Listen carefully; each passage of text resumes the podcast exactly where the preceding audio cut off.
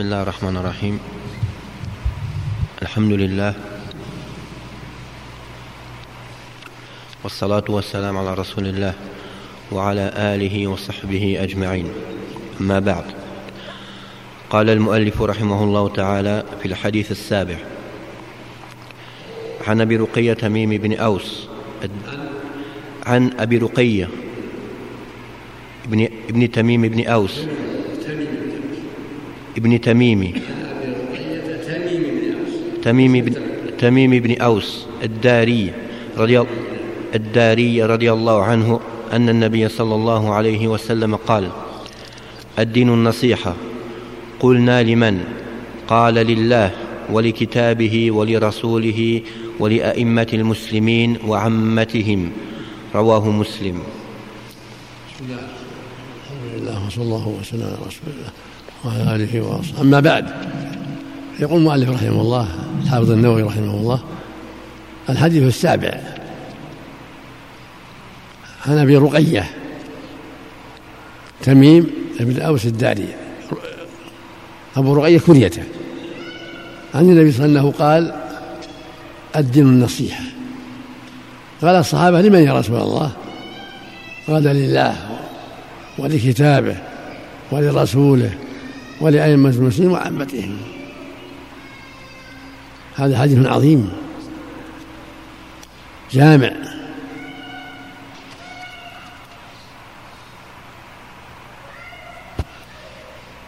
فيه بيان حق الله وحق الكتاب وحق الرسول وحق الأئمة وحق المسلمين. ما بقى شيئا.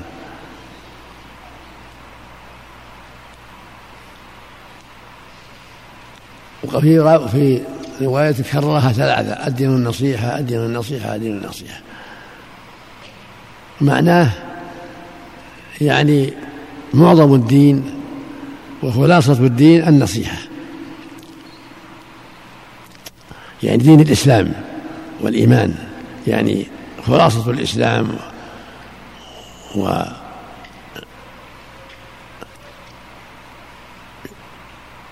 الكلمة الجامعة فيه الدين النصيحة لأنها تجمع النصيحة لله بتوحيده والإخلاص له والنصيحة للرسول باتباعه وتحكيم شريعته والنصيحة للقرآن باتباعه وتعظيمه والنصيحة لأئمة المسلمين بالسمع والطاعة لهم بالمعروف وإعانتهم في الخير والنصيحة للمسلمين بتوجيههم الخير وتعليمهم وأمرهم بالمعروف ونهيهم عن المنكر وعدم غشهم في المعاملة إلى غير ذلك.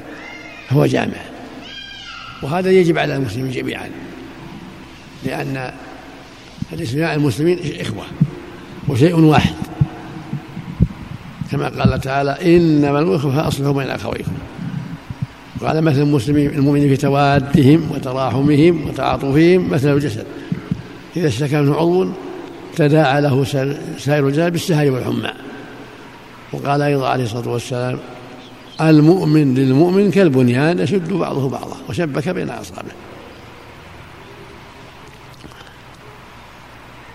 فالواجب على كل مسلم أن ينصح لله في توحيده والإخلاص له وطاعة أوامره وترك نواهيه عن إخلاص وعن متابعة وعن صدق لا عن رياء ولا عن سمعة ولا عن جفاء ولكن عن إيمان وصدق وإخلاص لله حتى يعبده وحده دون كل ما سواه.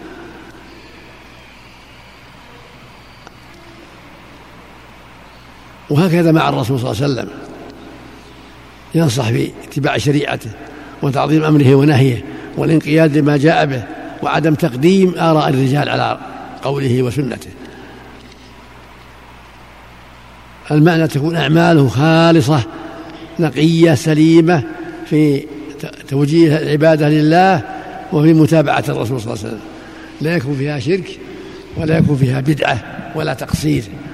بل يكون ناصحا لله ولرسوله في العبادة إخلاصا لله ومتابعة الرسول صلى الله عليه وسلم وهكذا للقرآن باتباعه وتعظيمه وتحكيمه والحذر مما يخالفه.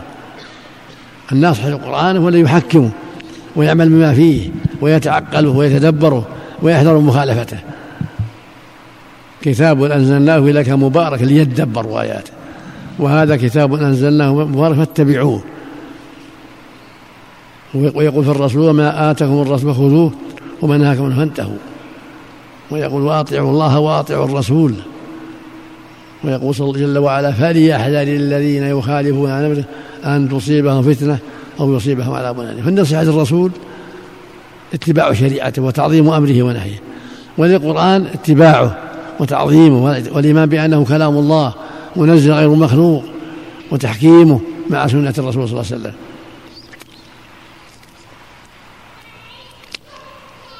أما القسم الرابع وهو النصيحة لولاة الأمور من الأمراء والملوك فهذا بالتعاون معهم في الخير والسمع والطاعة لهم في المعروف لأنهم إذا لم يطاعوا اختل الأمن وفسد الأمر ومرج.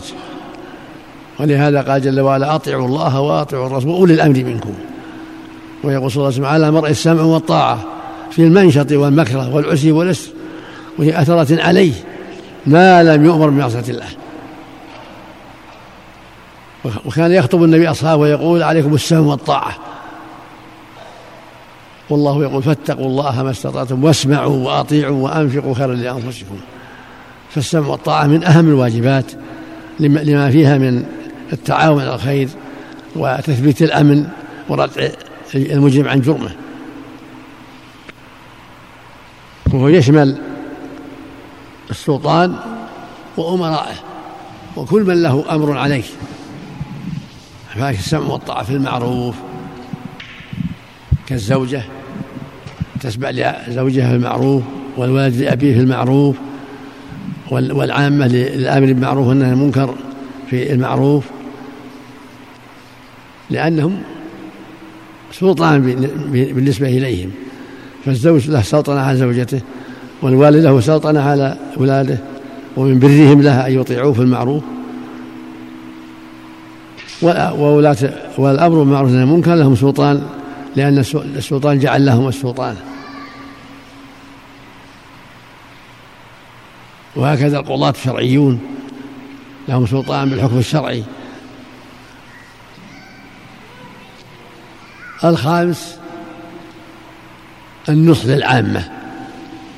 ينصح لعامة المسلمين في كل شيء. بأمرهم بالصلاة بأمرهم بسائر المعروف بنهيهم عن المنكر بإرشادهم ودعوتهم إلى الخير بتعليم الجاهل بأمرهم بالمعروف ونهي المنكر بعدم غشهم في المعاملة عدم خيانتهم عدم الكذب عليهم عدم غيبتهم عدم النميمة إلى غير هذا. ينصح لهم في كل ما أمر الله به ورسوله. ويحذر أن يغشهم ويؤذيهم ويضرهم فعليه أن يعاملهم بالنصح وأداء الأمانة وبذل المعروف وكف الأذى هذه النصيحة لعامة المسلمين أن يسدي إليهم المعروف والنصيحة والأمر والنهي المنكر ويكف الأذى عنهم في أموالهم وفي أبشارهم وفي أعراضهم. يكون ناصحا لهم في المال والعرض والدين والبدن. يحرص على جلب الخير إليهم وعلى كف الشر عنهم. لأن المؤمن أخو المؤمن كما قال صلى الله عليه وسلم المسلم أخو المسلم. لا يظلمه ولا يكذبه ولا يخذله. ويقول صلى الله عليه وسلم من غشنا فليس منا. فالمسلمون يجب عليهم التعاون على البر والتقوى والتناصح وأداء الأمانة وعدم الغش وعدم الكذب وعدم الخيانة. لأن المسلم أخو المسلم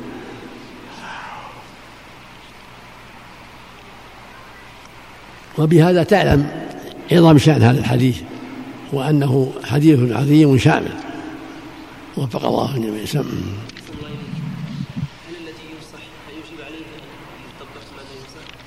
نعم الذي ينصح هل يجيب عليه التطبيق؟ كيف؟ الذي ينصح ينصح أي هل يجيب عليه التطبيق بما ينصح؟ يجب. إذا كان النصيحة موافقة للشرع يجب. يجب على المنصوح أن يتقي الله ويقبل الحق.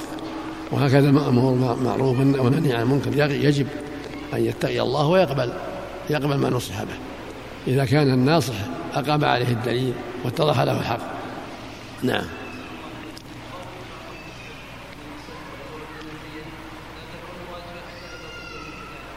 لا النصيحة عامة حتى في الأمور الدنيا حتى في الأمور الدنيا. الغش في المعاملة وغير ذلك نعم. الرسول قال الدين نصيحة عامة صلى الله عليه وسلم. يقول جرير رضي الله عنه البجلي بايعة النبي صلى الله عليه وسلم على إقام الصلاة وإيتاء الزكاة والنصح لكل مسلم. اللهم صل على محمد. نعم. لا المسلم واجب المسلمين. أما الكفار تجب دعوتهم أول دعوتهم إلى توحيد الله مع القدرة.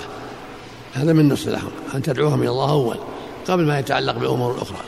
تبدأ بالدعوة إلى الله. نعم.